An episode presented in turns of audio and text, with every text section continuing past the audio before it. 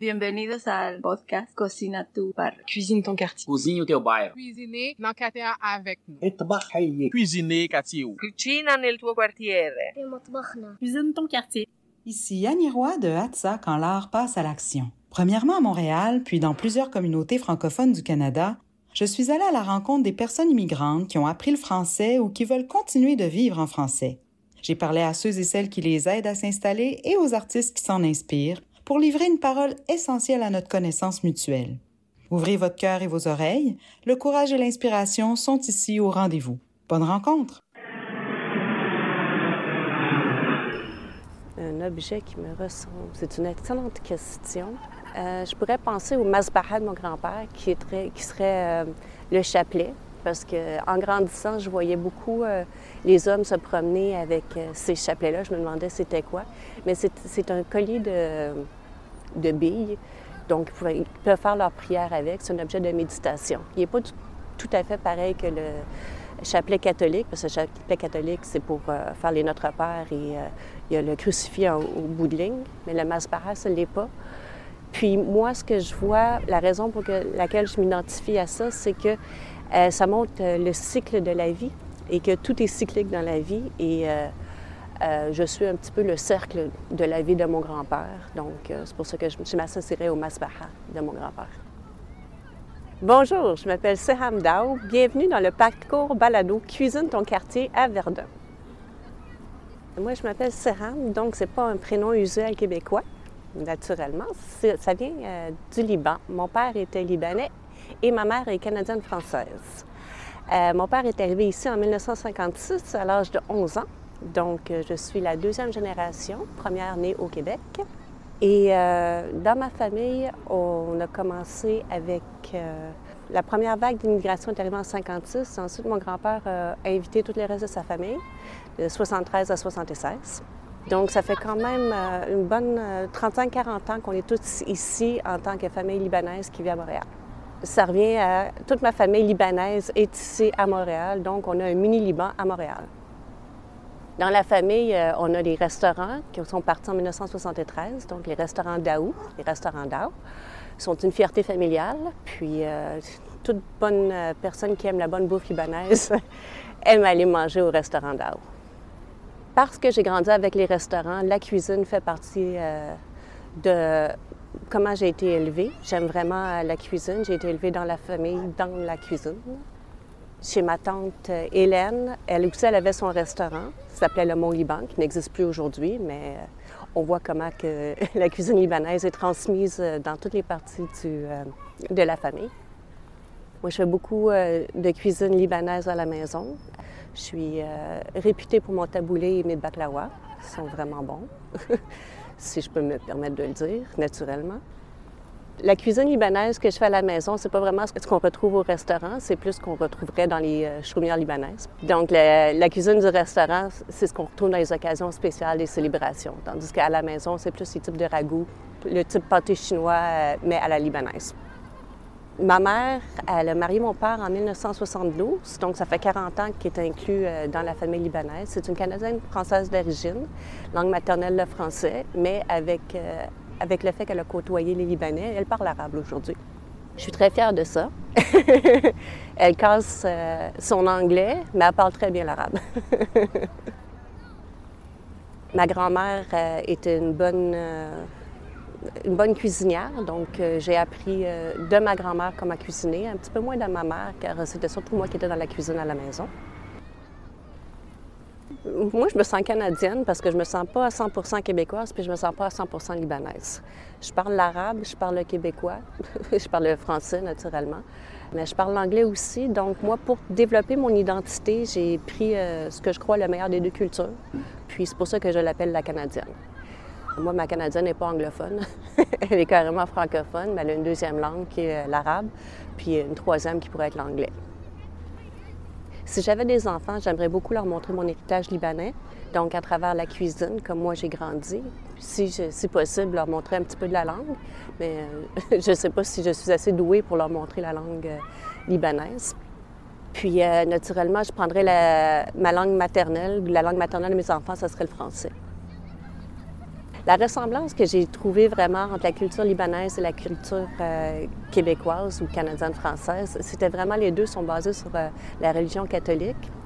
Euh, ma mère elle a grandi dans les années 60-70. Mon père aussi d'ailleurs, ici à Montréal. Puis les deux, que ce soit les Libanais ou les Québécois, ils venaient de se sortir de la religion. Parce que la religion, la révolution tranquille 66. Par contre, euh, au Liban, ce qu'on peut voir aujourd'hui, euh, la religion est beaucoup plus présente. Euh, être, faire prêtre en tant que Libanais, c'est une fierté familiale comme ce l'était dans les années 50 ici. Donc, mes parents se sont rencontrés surtout grâce à une communion de la religion. Moi, je suis jamais allée au Liban comme tel. mon père, de son vivant, aimait beaucoup faire des euh, voyages là-bas. J'ai un oncle qui habite dans un monastère, qui est prêtre au Liban. Euh, j'aimerais aller le visiter un jour, mais euh, c'est jamais à donner. Le moment où est-ce que j'aurais pu y aller, c'était en 2006, mais après ça, il y a eu une mini-guerre qui, a un petit peu éclosé en juillet 2006, donc ça m'a refroidi d'y aller, puis j'ai pas eu l'occasion d'y retourner depuis. Pour moi, le Liban, c'est le pays natal de mon père, c'est une source de culture et d'héritage, mais si je pense au contexte social et politique là-bas, ça me fait peur. Ça me fait peur pour euh, la guerre, ça me fait peur pour la religion, ça me fait peur aussi pour euh, la liberté des femmes. Parce qu'ici, j'ai grandi en tant que femme libre et euh, c'est une question que jamais je pourrais renier, puis j'ai pas, pas besoin de le prouver ou de le défendre à qui que ce soit. Je ne crois pas que ce serait le cas si je vivais au Liban. Un de mes plats préférés, c'est le kaftat, qui est euh, ce que j'appelle le pâté chinois libanais. C'est euh, de la viande hachée avec euh, du persil et des oignons assaisonnés. Je le ferais peut-être en kafta batata, qui est à la sauce tomate avec des patates sur le dessus. Ou peut-être que je le ferais du kafta triné, qui serait avec de la pâte de sésame et de l'ail.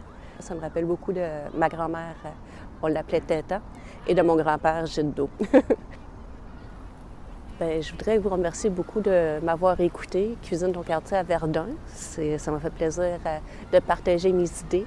Moi, je trouve que tout passe par euh, la culture et tout passe par la cuisine. Donc, si on veut connaître quelqu'un, il n'y a rien comme se faire une bonne bouffe et jaser ensemble pour savoir, cœur à cœur, c'est qui est l'individu qui est devant nous. Donc, euh, je vous invite chez nous à venir prendre un petit souper, un verre de vin, puis on va jaser. Mon site web, c'est nervoushunter.com. C'est juste ça. Montréal, il y a un bon esprit euh, de, je sais pas, d'artistes. Et euh, j'aime aussi Montréal parce que les générations sont plus mêlées ici. Je trouve Londres, c'est vraiment une ville pour les jeunes et les jeunes professionnels. Mais euh, ici à Montréal, je trouve euh, la vie avec les enfants, les aînés sont plus intégrés. J'aime ça. Et en fait, c'est aussi euh, la plus grande ville qui est le moins cher. Bonjour, je m'appelle Sophie G. Bienvenue dans le parcours balado Cuisine ton quartier à Verdun. Mes parents sont nés à la Malaisie. Tous mes grands-parents, mes quatre grands-parents viennent de la Chine. Je suis la troisième génération de déplacement dans ma famille, de la Chine vers Malaisie, Malaisie vers Alberta et moi d'Alberta vers le Québec. Mes parents ont déménagé à Alberta dans les années 70 quand l'économie d'Alberta était très euh, pas. En fait, je suis née au Fort McMurray avant que ma famille euh, a déménagé à Edmonton. Moi, je pense que comme tous les autres euh, enfants à, à, l'extérieur du Québec, au Canada, j'ai pris des cours de français peut-être une fois par semaine dès la quatrième année mais j'ai continué jusqu'à fin de mes études en secondaire. C'est ça, c'était fini après ça. Et euh, quand j'ai déménagé ici à Montréal, j'ai pris des cours de francisation au centre Latig. j'ai entré euh, dans le niveau 4 et petit à petit, euh, j'ai commencé de réapprendre le français. Au centre euh, j'étais dans une classe avec plein des, des immigrants et ils sont mes amis pour mes premières années ici à Montréal. Il y a un choc culturel entre Alberta et, euh, et Québec, mais, mais surtout le choc, c'est euh, la langue, certaine, euh, parce que avant, euh, à l'Alberta, à Londres, je suis vraiment fluide avec mes, mes pensées, mes, ce que je dis, mais euh, une fois rendu ici, c'est vraiment difficile. Je retournais dans les, les, expressions comme un enfant, un petit enfant, et c'est difficile d'être moi-même aussi. Mais aussi, euh, je trouve, je ne sais pas si c'est une bonne chose à dire, mais ça semble peut-être que Québec est aussi un peu dans, comment je peux dire ça, dans le passé. Alors, Québec me rappelait le Edmonton de mon enfance un peu plus. Alors, c'est plus avec les, euh, avec les quartiers bien établis. Parce que maintenant, euh, en Alberta, c'est, beaucoup de banlieues avec euh, des centres commerciaux où il faut avoir une auto. Et ici, c'est, mieux avec le transport en commun. On n'a pas besoin d'une auto. Euh, mais aussi, euh, le style de vie, c'est plus relax ici. J'aime ça aussi, beaucoup, beaucoup. Surtout après Londres, où euh, c'est vraiment comme le rat race. Alors, c'est comme une vision plus idéale pour moi. Euh, ma première année, j'ai passé beaucoup de temps dans, les parcs et juste fait euh, des promenades. C'est vraiment différent que les autres villes au Canada, je trouve. Surtout Toronto. Franchement, je pense que c'est presque impossible de vivre à pleine si on ne parle pas français ici. Pour moi, c'est une raison plus pratique parce que je veux habiter dans une ville grande et à ce temps-là, quand je suis déménagée ici en 2006, je pense que la population des anglophones, c'est comme 600 000 personnes mais à Montréal, c'est 1 million 500 000 personnes. Alors, pourquoi je veux vivre dans une ville de juste 600 000 personnes? Non. Je veux parler avec tout le monde, mais pas juste une, petite ville.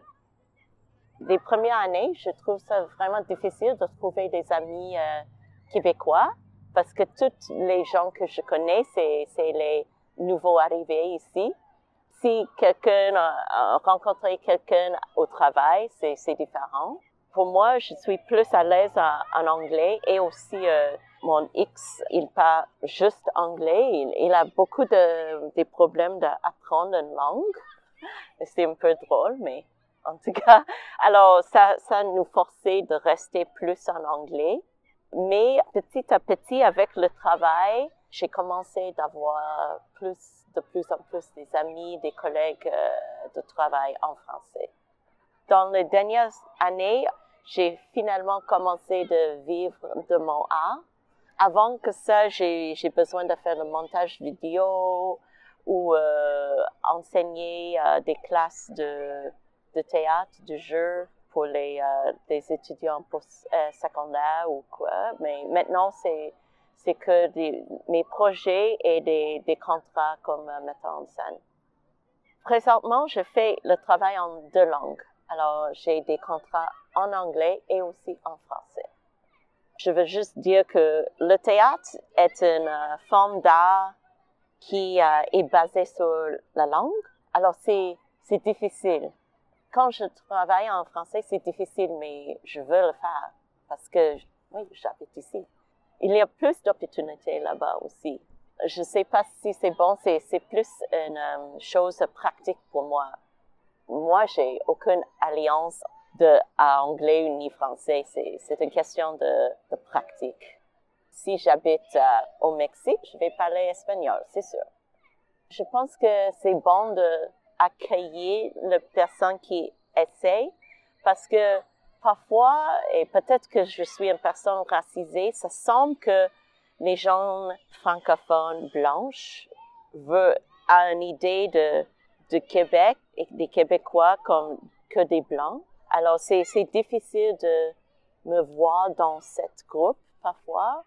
C'est bon quand on est plus accueilli parce que je sais, euh, il y a beaucoup de gens racisés qui restent avec anglais aussi parce qu'ils ne sont pas assez euh, accueillis. Euh, c'est une nécessité que je parle français, mais je pense que c'est, euh, c'est bon d'encourager et d'être plus inclusif dans la vision du Québec aussi.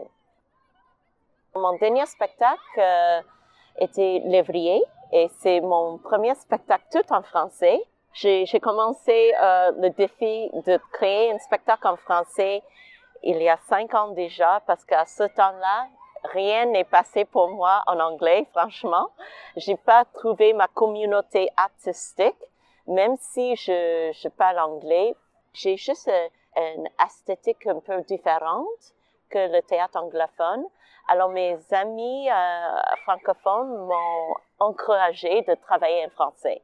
Je pensais, oh, comment je peux faire ça? Je suis vraiment euh, pas en français. Mais j'ai, essayé, essayé, essayé. Et la pièce est, euh, c'est une question autour du succès. Parce que pour moi, à ce temps-là, j'approchais mon dixième année à Montréal. Alors, je réfléchis, euh, est-ce que c'est un bon euh, choix? Qu'est-ce que je veux en déménagement ici? Est-ce que j'ai réalisé tous mes euh, objectifs? Euh, et je veux aussi trouver d'autres gens qui ont euh, arrivé à Montréal, à l'extérieur, parce que je pense que quand on déménageait à un nouveau endroit, surtout comme adulte, on a une idée, comme, OK, je veux ça. Alors, est-ce que j'ai réalisé ça et c'est quoi les raisons pour aller à Montréal? Dans le spectacle, il y a un euh, réfugié de Rwanda, Mukiza, et euh, je lui ai rencontré pendant un cours de prénatal dans mon quartier, ici, à, Verdun. Et euh, on a commencé de parler et il, m'a parlé d'une, histoire de lui et un ami de son village. Les deux sont arrivés ici ensemble, mais après ça, leurs vies ont pris des chemins très différents. Et finalement, c'était une fin un peu plus tragique pour son ami. Mais à, à ce temps-là, on ne sait pas ça. Euh, on a juste, je connais que ce n'était pas bien passé pour son ami. Son histoire m'a touché beaucoup, alors je lui ai demandé de faire un spectacle avec moi et j'ai commencé à trouver d'autres personnes. Alors, il y a aussi une danseuse dans la danse contemporaine qui est euh, déménagée ici de Abitibi à l'âge de 13 ans pour euh, étudier le ballet. Une euh, comédienne avec qui je travaille souvent, Jacqueline Van de Geer, qui vient de Néerlande, les Pays-Bas, et un rappeur aussi, King Rose. il travaille sous le nom Black Casper. Il vient de, de Paris et euh, finalement un homme d'affaires retraité, Steve Koronek, qui vient de Toronto, mais il est ici à Montréal depuis 77. On est six sur scène, et moi je suis dans le spectacle aussi, et on parle de la raison euh, pourquoi on est ici, mais aussi c'est quoi le succès pour nous? Et en même temps, le spectacle est aussi une histoire de moi, qui est un anglophone sino-canadien qui essaie de faire un spectacle en français pour mieux intégrer ici. Mon nouveau projet, euh, au départ, c'est une adaptation de Les Bonnes de Jean Genet, mais c'est avec euh, les femmes chinoises. Je veux, avec cette pièce, cette adaptation, de parler de racisme autorisé dans ma communauté et que j'ai expérimenté très fort pendant que j'étais ado. Et en même temps, de parler de nos sentiments ambigu et mixte parfois autour de l'augmentation de pouvoir de la Chine. C'est un euh, sujet euh, très euh, divisé dans ma communauté parce que parfois les gens pensent si on critique la Chine c'est raciste, mais c'est pas ça. Oui, parce qu'il faut avoir euh, le pouvoir de critiquer l'État sans être euh, accusé d'être raciste. Mais parfois, même, euh, même pour moi, parfois quand j'ai, entendu la critique de la Chine, parfois j'ai une réaction comme, oh, ça semble, c'est, un peu raciste ou ça vient vers le racisme parfois aussi. Alors je veux qu'on parle de ça dans cette pièce. Au début, euh, je pensais, je veux l'adaptation et en même temps, nous, les créatrices, euh, je veux qu'on parle des idées dans l'adaptation. Finalement, j'ai décidé de faire l'adaptation seulement sur vidéo.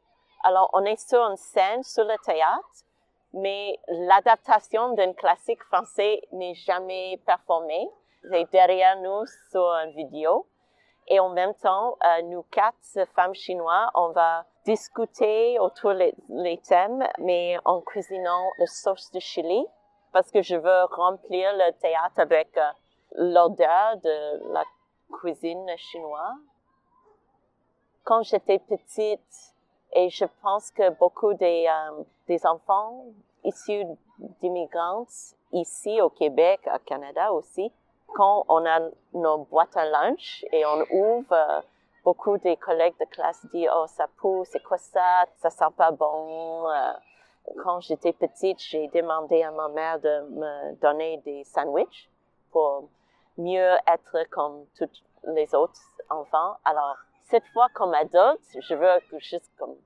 Ah, oui. euh, odeur partout.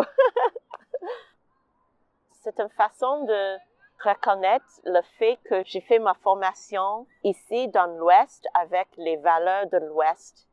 En anglais, c'est Shakespeare. Euh, en français, c'est Molière. Je sais, c'est qui c'est le plus élevé, ouais. Et Genet, c'est un, un écrivain euh, très connu. Les Bonnes, c'est une pièce classique.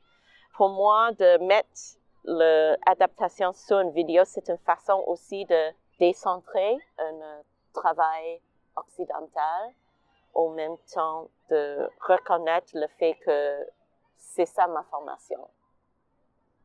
Je, je cuisine pas ça assez souvent qu'avant maintenant, mais euh, j'adore euh, les haricots verts avec les crevettes séchées avec du chili, d'oignons et euh, tomates. C'est un plat malaisien la cuisine malaisienne, c'est comme un mix de chinois, indien, euh, les gens malais aussi. Merci pour votre écoute. Mon souhait pour le monde serait que nous pouvons détruire le système qu'on a en ce moment euh, où euh, les, les grandes compagnies prennent le pouvoir de gouvernement je veux que le, pouvoir du peuple peut être réel pour plus protéger l'environnement, les droits des travailleurs. Euh, il y a beaucoup euh, de choses à faire ensemble.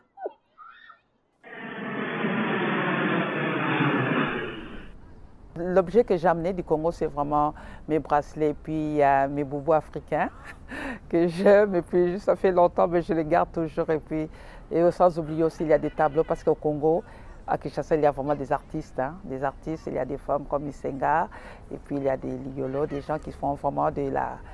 C'est quand on voit la peinture, qui font des, des jolis tableaux. Parfois, ils organisent des galeries, tout ça, tant bien que mal, mais c'est vraiment très intéressant. Bonjour, je m'appelle Bernadette Mouaouka. Bienvenue dans les parcours balado Cuisine ton quartier à Verdun. Oh, je viens du Congo, la République populaire du Congo, précisément à Kinshasa. Euh, comme vous le savez, en Afrique, on a des problèmes de guerre. Et puis euh, l'éducation est là, mais la paix n'est pas là. Et sans oublier aussi les problèmes économiques. Alors c'est ce qui m'a amené à venir dans ces pays, surtout à cause des répressions des personnes euh, politiques qui faisaient qu'on n'était plus à l'aise de sortir, d'aller partout où on voulait. C'était vraiment ça ce qui m'a fait sortir du Congo. Ça me ciblé personnellement parce que j'ai appartenu à un groupe qui luttait contre les régimes en place. C'était les, UDPS, Union des démocratiques sociales pour la, révolution euh, congolaise. C'était l'UDPS, c'était vraiment la partie d'opposition. Et il y avait les régimes en place depuis 25 ans. Et ça finissait pas. C'était des répressions, c'était des crimes, on tuait des gens. Donc euh, c'était la peur totale. Quoi. Donc il fallait vraiment quitter. On avait l'éducation quand même, mais sauf que quand vous n'avez pas la paix, vous ne pouvez pas rester sur place. Il faut vraiment aller quelque part, se sentir à l'aise. On a l'instruction, mais on ne peut pas travailler. Et quand vous ne travaillez pas, vous allez à la jungle. Là-bas, j'étais un peu activiste dans le sens que j'étudiais à l'université là-bas au Congo et il y avait toujours des mouvements étudiants.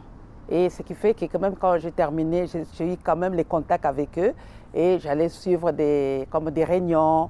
Mais ce n'était pas des réunions publiques parce que vous savez, des régimes totalitaires, vous n'avez même pas le droit de faire des réunions. Un petit rassemblement comme ça, si quelqu'un vous voit, c'est vraiment des réprimandes. J'ai entendu parler du Québec. Euh, j'ai un oncle, j'ai un oncle euh, qui est venu euh, habiter à Trois-Rivières. Et il étudiait là-bas et puis après il a commencé à enseigner à l'université, à l'université de Trois-Rivières. Et c'est ça. Et puis il venait de temps en temps au Congo faire voir sa mère, qui était ma grand-mère. Alors, et c'est à cause de ça que j'ai entendu parler de lui. Et puis il y avait des amis aussi qui étaient venus. Et sans oublier aussi l'information, c'est développé aussi on suivait beaucoup de documentaires concernant Québec. Bon, ce qui m'a décidé vraiment, c'était que mon frère aîné, il était parti en Afrique du Sud et puis il est parti après à Québec.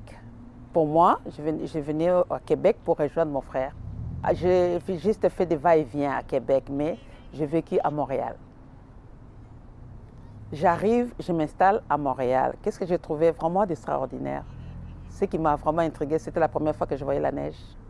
Un bon matin, j'habitais à Moreau, la rue Moreau, euh, vers euh, Sherbrooke, et je regarde dehors, je vois c'est tout blanc. En Afrique, quand je grandissais à l'école, on avait beaucoup de, cours de géographie, la végétation, les climats en Europe, les climats aux États-Unis, toundra, beaucoup de choses, mais c'était juste quelque chose abstrait. Mais quand j'ai vu la neige la première fois, j'ai dit waouh! J'ai appelé euh, mon frère, j'ai dit viens voir, c'est beau, c'est beau. Et puis l'accueil aussi, l'accueil ici à, Québec.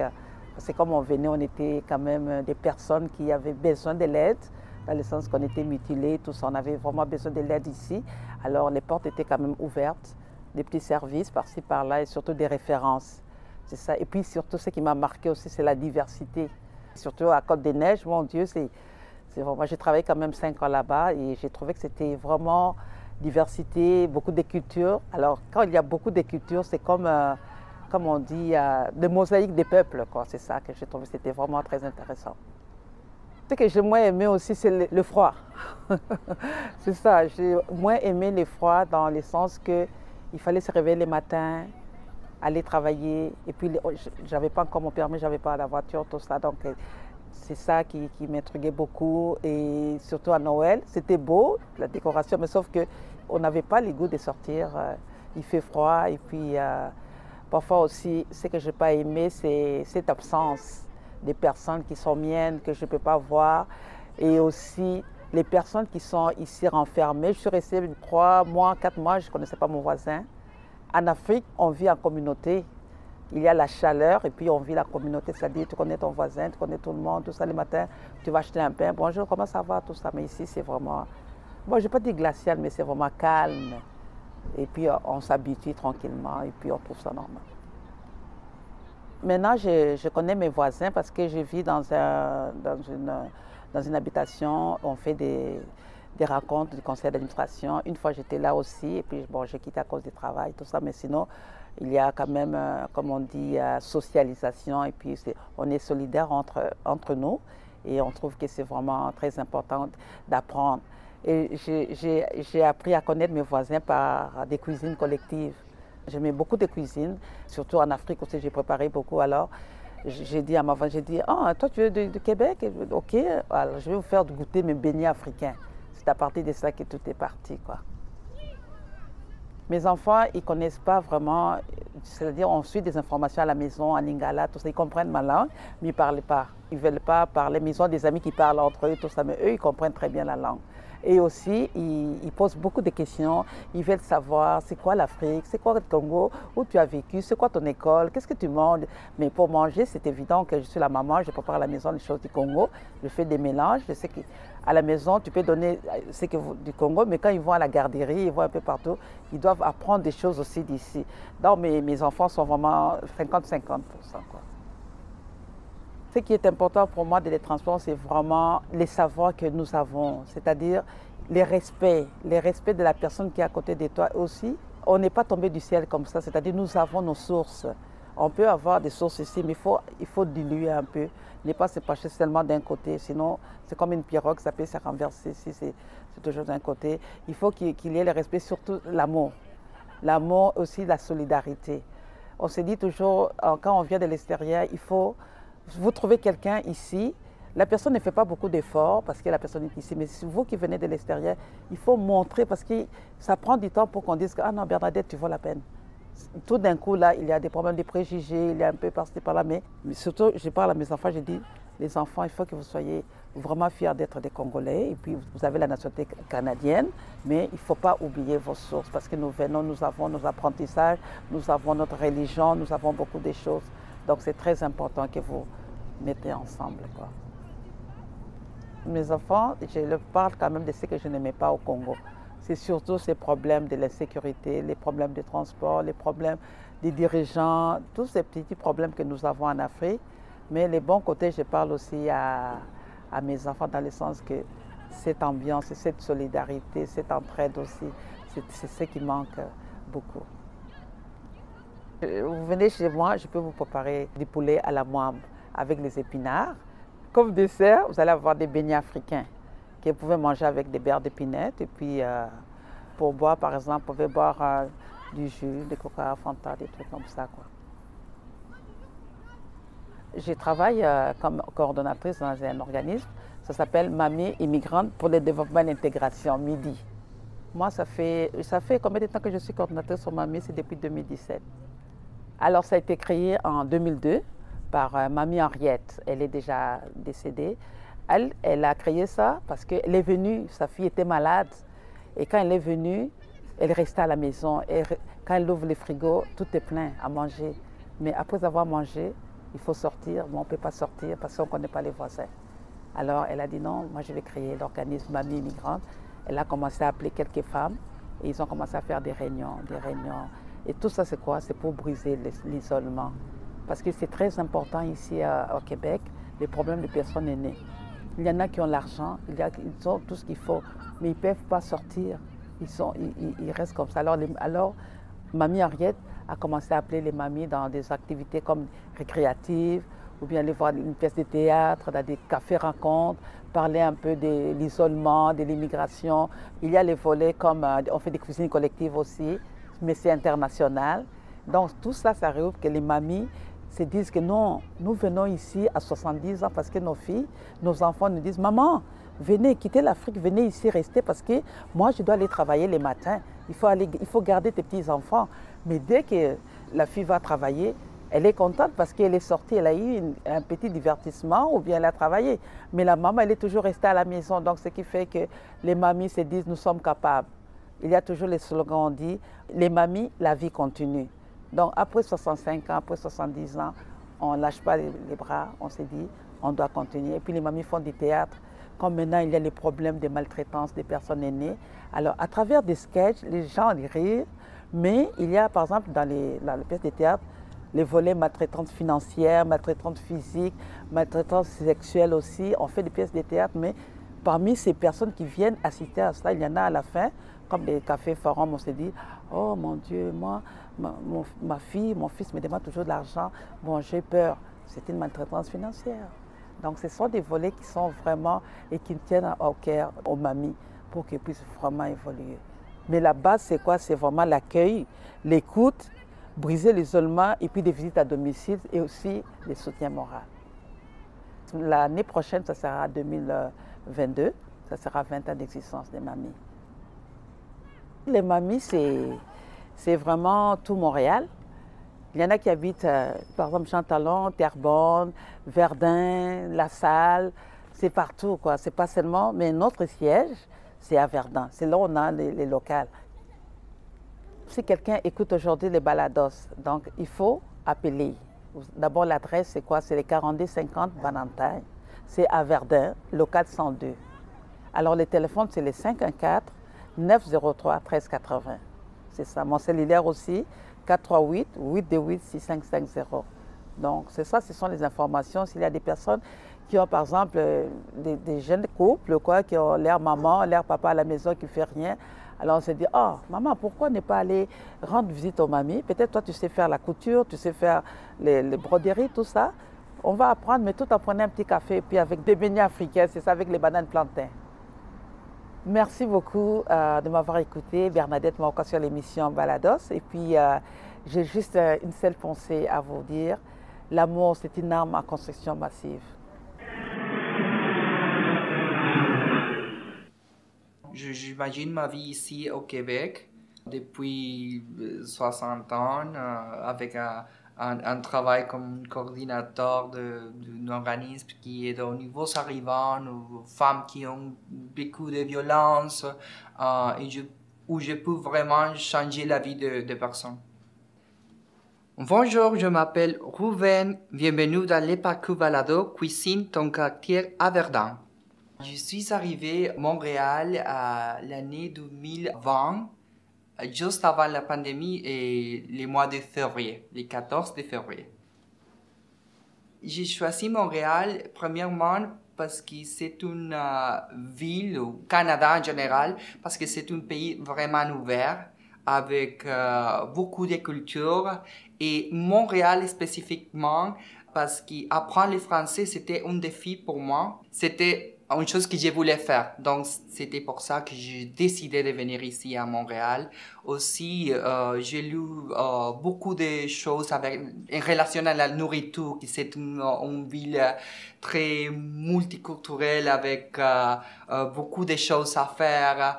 Montréal a les quatre stations aussi, partout au Canada, mais, mais on a l'hiver, l'été, les printemps. Donc, c'était une chose que je n'avais pas dans mon pays d'origine.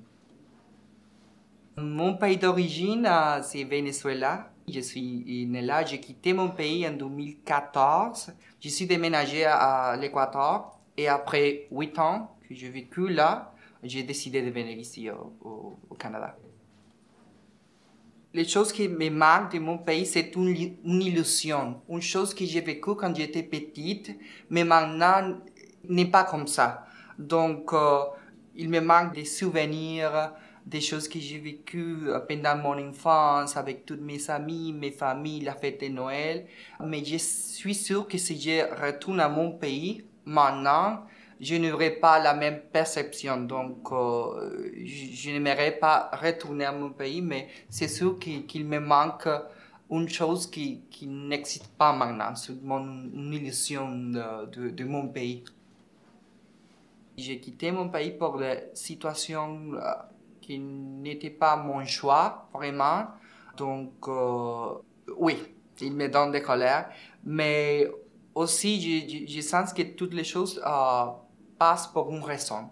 Heureusement, je, suis dans un pays que, je me sens euh, chez moi. Je suis membre de la communauté LGBTQ, donc dans mon pays d'origine en Équateur, c'est un sujet délicat, dangereux l'Amérique latine n'est pas vraiment préparée pour, euh, pour ouvrir son esprit, son, son corps à la diversité euh, sexuelle, euh, avec la religion, le, le préférence sexuelle, le, la politique. Dans l'Amérique latine, on trouve des personnes qui pensent d'une manière différente ou ont une manière différente de voir la vie. Il va avoir toujours les jugements. Donc, c'est pour ça que j'ai décidé de laisser mon pays pour la fermeture d'esprit, euh, d'être plus accueillant avec la diversité. J'ai obtenu mon diplôme au Venezuela en loi. Je suis un avocat. Euh, j'ai vécu là un an après d'avoir obtenu mon diplôme. J'ai déménagé en Équateur. J'ai fait la validation de mes études là aussi pour euh, être un avocat. Et après un an, je pouvais travailler comme un avocat. Ici, je ne peux pas pratiquer vraiment mon, métier. Qu'est-ce que je voulais faire ici comme métier ou travailler? C'était une, situation dure aussi pour moi parce que, comme je dis, je, suis arrivé avec euh, une, euh, pendant une situation vraiment difficile pour la COVID. Tous les services qui offrait des, services aux, nouveaux immigrants pour, pour les donner d'informations sur le, style de vie ici à Montréal ou toutes les choses qu'ils pouvaient faire étaient fermées. Donc, euh, euh, à cause de la pandémie. Euh, je, suis venu ici avec un plan d'être, de travailler comme un, les personnes qui aident aux, avocats. Paralegal, mais après chercher beaucoup d'informations, comme je suis un demandeur d'asile, les études étaient vraiment chères, je ne pouvais pas payer. Donc, euh, euh, j'ai décidé de commencer de zéro. Donc, euh, j'ai commencé à travailler chez Walmart dans les services à la clientèle, l'entrepôt. Je, je, travaillais en remplissage de tous les, les, les, étages pour mettre les, les aliments, les nourritures, tout ça dans l'entrepôt comme déplacer toutes les boîtes, remplir euh, les, les de, de chez Walmart. Et j'ai travaillé là pendant presque un an. Et pendant que j'ai fait mon travail, j'ai fait aussi les, les, cours de français parce que quand je suis arrivé ici, je, ne parlais rien de français vraiment. Donc, euh, travailler chez Walmart, c'était une belle expérience. Ça m'a donné l'opportunité de, de pouvoir pratiquer le français et de perdre toutes les peurs que j'avais quand j'étais ici. Et après ça, j'ai réalisé que je voulais travailler dans un endroit où je pouvais vraiment aider aux gens. Euh, c'est une chose qui, qui m'a donné beaucoup de, de, satisfaction, même dans mon travail comme avocat. Donc, je voulais travailler dans, dans euh, quelques organismes ou, ou entreprises qui pouvaient aider même aux nouveaux arrivants ou aux personnes qui, qui, étaient dans une situation vraiment difficile. Donc, euh, c'était ça. Je suis arrivé dans un point que, que j'étais vraiment fâché avec moi-même. Euh, j'ai perdu un peu de confiance parce que j'ai senti que j'étais complètement comme... Euh, que je n'avançais pas dans, dans, dans ma vie. Et, et j'ai dit, mais je suis toujours une personne qui cherche de faire de nouvelles choses pour se nourrir professionnellement. Pourquoi je ne peux pas changer de travail? Donc j'ai décidé de, de, de chercher d'aide. J'ai trouvé un, euh, une personne, un conseiller en emploi, et il m'a aidé finalement à faire euh, un CV, une lettre de motivation, comme, comme je euh, pouvais développer un entretien d'embauche de, de, travail. Et au début, ces choses que j'ai faites étaient pendant le mois d'août de cette année. Après deux mois de travail très fort avec mon conseiller de travail, j'ai vu un, euh, un programme qui avait les CSAI pour euh, faire les ateliers de conversation de, français. Donc, je voulais participer dans les ateliers. Euh, je dis, peut-être que je veux apprendre un peu plus le français, de, pouvoir m'exprimer correctement. Et après ça, je vais chercher mon travail pendant ce moment, j'ai vu une autre euh, publication, une, une offre d'emploi avec toutes les choses que j'ai cherchées dans un emploi. Mais il avait la matrice française. Donc j'ai dit, ben, qu'est-ce que je peux faire? J'ai parlé avec mon conseiller, il m'a dit, Ruben, ton, ton, niveau de français c'est correct, tu peux faire l'application, essaye de, mettre ta lettre de motivation, tu es une personne qui a un bon parcours, donc ben, essaye, tu ne perds pas, tu vas rien perdre si tu essayes de, faire l'application. Donc je l'ai fait et après deux semaines, ils sont bougés. J'ai commencé à travailler comme agent d'accueil pour recevoir un nouveau immigrant et pour les donner des informations sur euh, l'obtention de, de, visa, pour, euh, pour trouver un, euh, un logement, des permis de travail, euh, demande de citoyenneté. Mais après deux semaines que j'ai commencé, ils, m'ont offert un autre travail, à un autre poste. Et maintenant, je suis un intervenant communautaire jeunesse.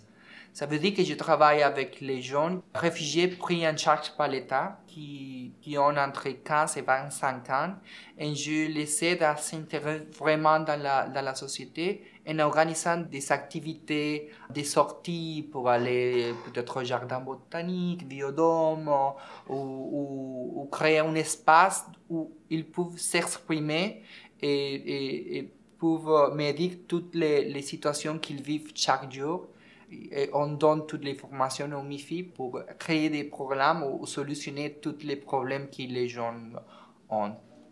Souvent, ils viennent des, pays qui ont beaucoup de problèmes comme euh, la, Syrie, le pays de l'Amérique la, de latine, de, euh, du Moyen-Orient, de, de l'Afrique. Donc, euh, ils, ils, ont beaucoup de situations vraiment tristes. Aussi, je travaille, partie de mon travail, et, et organise aussi des ateliers pour la communauté LGBTQ.